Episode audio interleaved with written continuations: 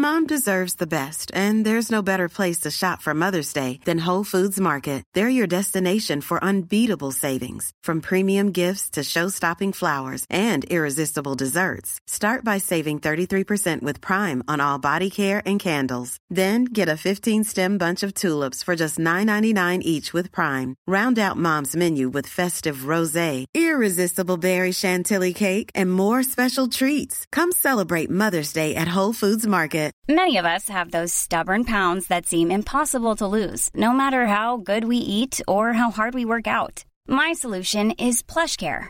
PlushCare is a leading telehealth provider with doctors who are there for you day and night to partner with you in your weight loss journey. They can prescribe FDA-approved weight loss medications like Wegovy and Zepbound for those who qualify. Plus, they accept most insurance plans. To get started, visit plushcare.com slash weight loss. That's plushcare.com slash weight loss.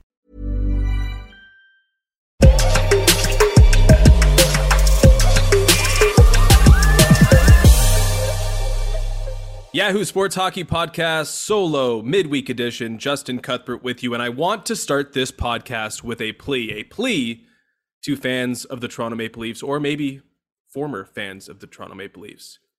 I urge you, do not be scared of the pain. Do not be too proud to go back on your word.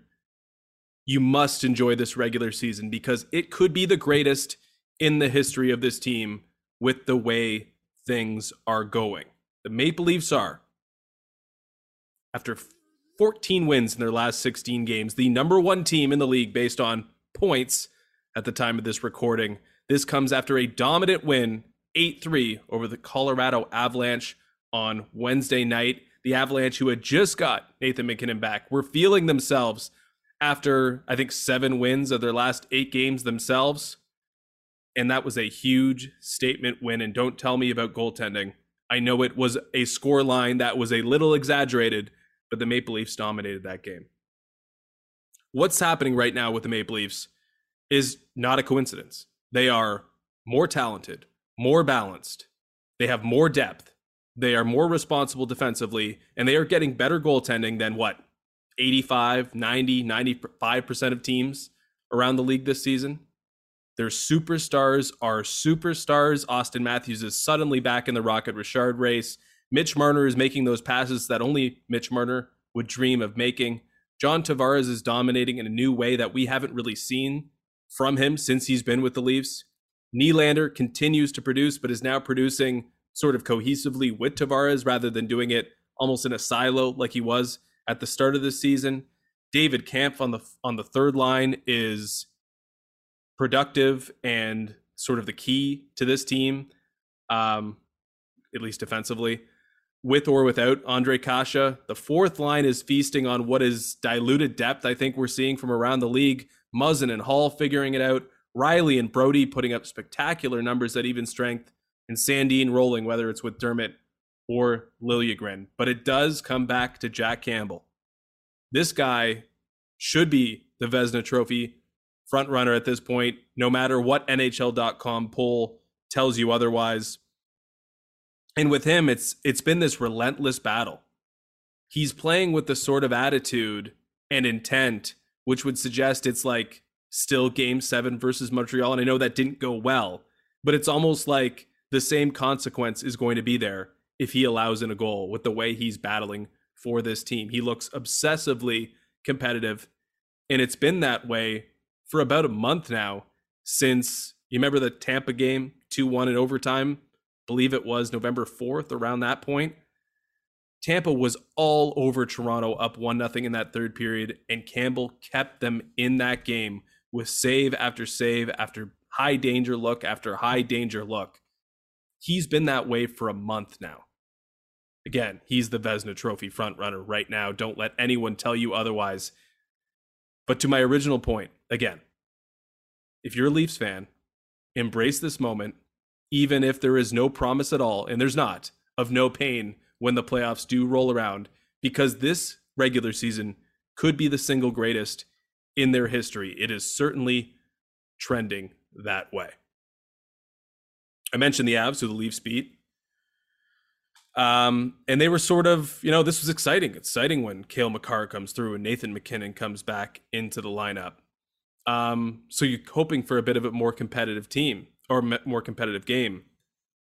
But I mean, I think this was another example. The Avs coming through and the Maple Leafs having their superstars do what they do of how special of a time it is to be a hockey fan. Alex Ovechkin chasing Wayne Gretzky. It figures to produce maybe the single most rewarding moment for this generation of hockey fans when he finally does break Gretzky's record. I mean, someone my age who's watched the last two decades of hockey fairly intently and has watched all of Alex Ovechkin's career to this point, when he gets there, I mean, it's going to be a really special moment. And by the time he breaks that record, three, four years down the line, I think we could le- be legitimately talking about Connor McDavid as maybe one of the, one of, if not the greatest player of all time, with the way his career is going right now. Think about where McDavid might be four and five years down the line. And in that time period, I mentioned it before, it's possible that Cale Makar starts setting the groundwork for entering the entering the all all time rather discussion among the greatest defenders to ever play this game. Before last night, and we are not we are in his third season, but we are not even a season and a half into his career because of the shortened last two seasons. 117 games in, he's producing at 0.974 points per game. That is fifth all time behind Bobby Orr, Paul Coffey, Denny Potman, Potvin, and Ray Bourque. Now, Orr is on another level. And also, the circumstances of his career will prevent his per game production from ever being threatened. At least we think. We said that about Gretzky, but at least we think because, of course, he had to walk away from the game before he could have those diminishing returns later in his career. But Makar, assuming his trajectory continues to rise, and it should, we are, again, only 117 games into his career, he's becoming a better player and a player given more and more responsibility here over the next three, four, five, six years, I think he could pull ahead of the other three. Um, this was a big topic of conversation before the Leafs Avalanche game, and I had the chance to ask Jared Bednar about the next steps with Makar and whether or not he's fully formed. And he, you know, he suggests that he's pretty close, but there are a couple key things that have happened here for Makar into his third year. One of which being he's getting more ice time. I mean, we're seeing him go from 20 minutes to about 25 minutes, and that's because Bednar believes he can keep that standard longer. If you could have 25 minutes of Makar, you'd take that over 20 minutes of unadulterated Makar. Another thing, less deferral in his game. He's shooting the puck more. He's already got nine goals this year, I believe, in 17 games. So that's been a big part of his game and something that will help him chase down those greats. It's also penalty killing. That won't help him, but another sign that he's a or at least becoming close to a fully formed defenseman. But the thing Bednar said was the biggest factor is that he's just letting the game come to him now. Just a product of being more comfortable, more of an understanding of his own capabilities, but also the nuance of the NHL game. Again, those are legends, right? Orr Coffey, Potvin, Bourque. So if not them in terms of per game production and ultimately production at the end of his career, and we'd be talking Hall of Fame certainly if he gets to that point. But next up, Makar should become the next defenseman to score 30 goals in a season. I mentioned he's got nine already, 21 to go this year. He'd just be the ninth all time defenders in the NHL to hit 30 goals, and the last since Mark, Mike Green, rather, with the Washington Capitals, I believe in 2009. And he's sort of the outlier of the bunch. But again, just 21 to go. If he scores every third game from here on in, he will get to 30.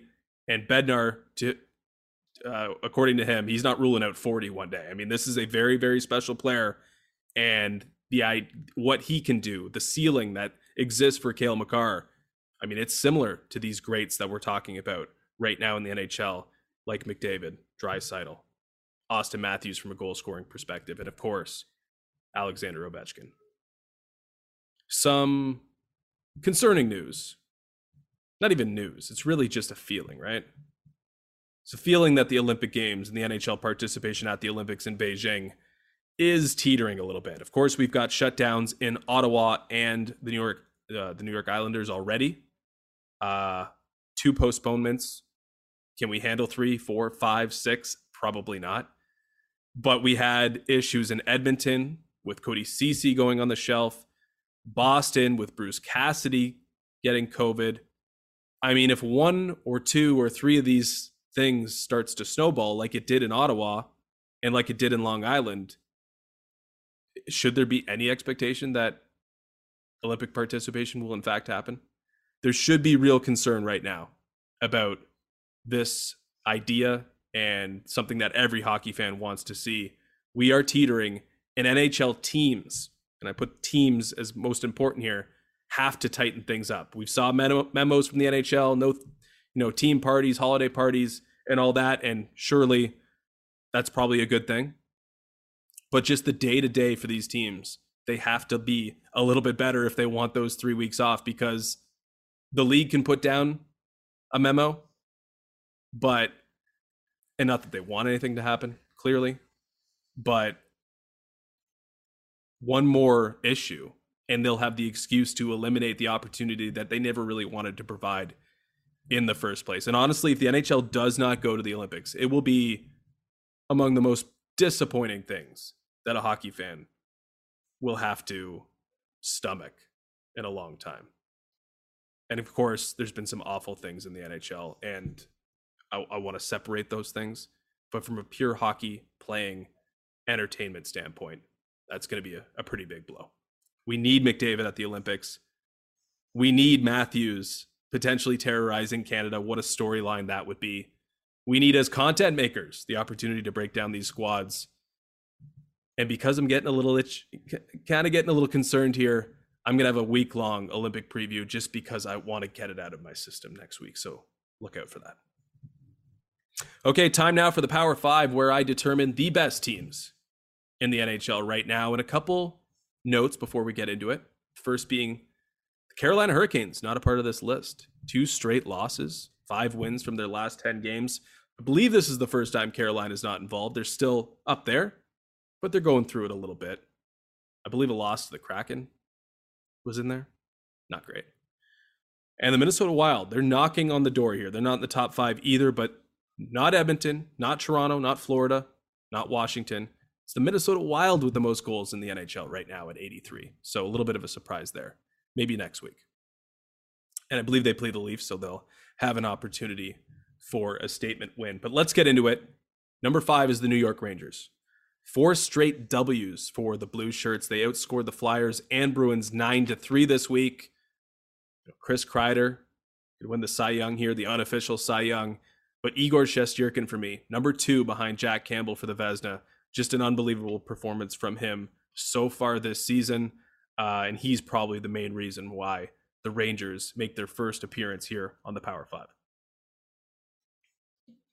Number four is the Florida Panthers. Like the Hurricanes, they're cooling off a bit as well. Those were kind of far and away the number one and two teams through the first, I'll say, four or five weeks of the season.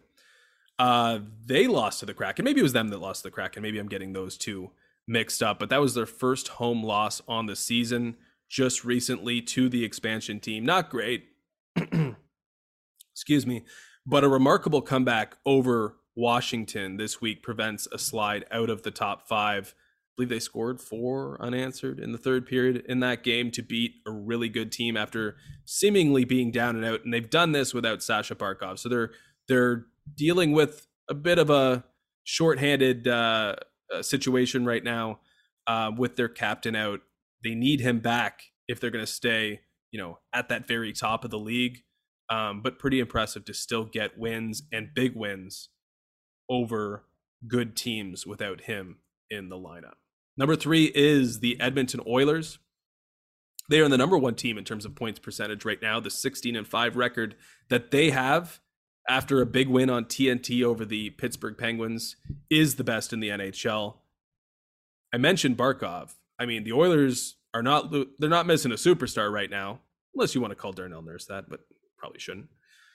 But they are missing a lot. Their defense is gutted. They're rolling with a lot of players that were not even under consideration coming into the season back there. Mike Smith, of course, is still out, and yet the Oilers continue to roll. If there's a dip from Draisaitl, it produces a run from Connor McDavid, and as one of as long as one of those players is going, it seems like the Oilers are just fine. Number two is the Washington Capitals. Number one right now, if it wasn't for that aforementioned collapse, versus Florida.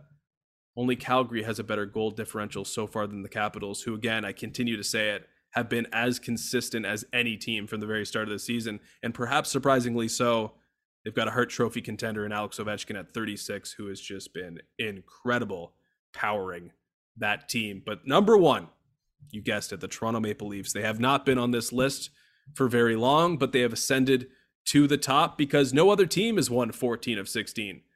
They are on pace, the Leafs now, for 119 points, which would smash their franchise record after losing five of their first 17 games. They are now on pace to threaten 120. It's been a remarkable turnaround for Sheldon Keefe and this group, which does not have a single area to which or of which you can nitpick right now. They are playing that well. That was the Power Five. That was the best teams, or those were the best teams in the NHL right now. And that'll do it for this week's solo edition of the Yahoo Sports Hockey Podcast. A reminder I will have Julian back on the weekend before zone time next week and all the other content we produce on YouTube and on network and on your favorite podcast streams here at Yahoo Sports. See you then.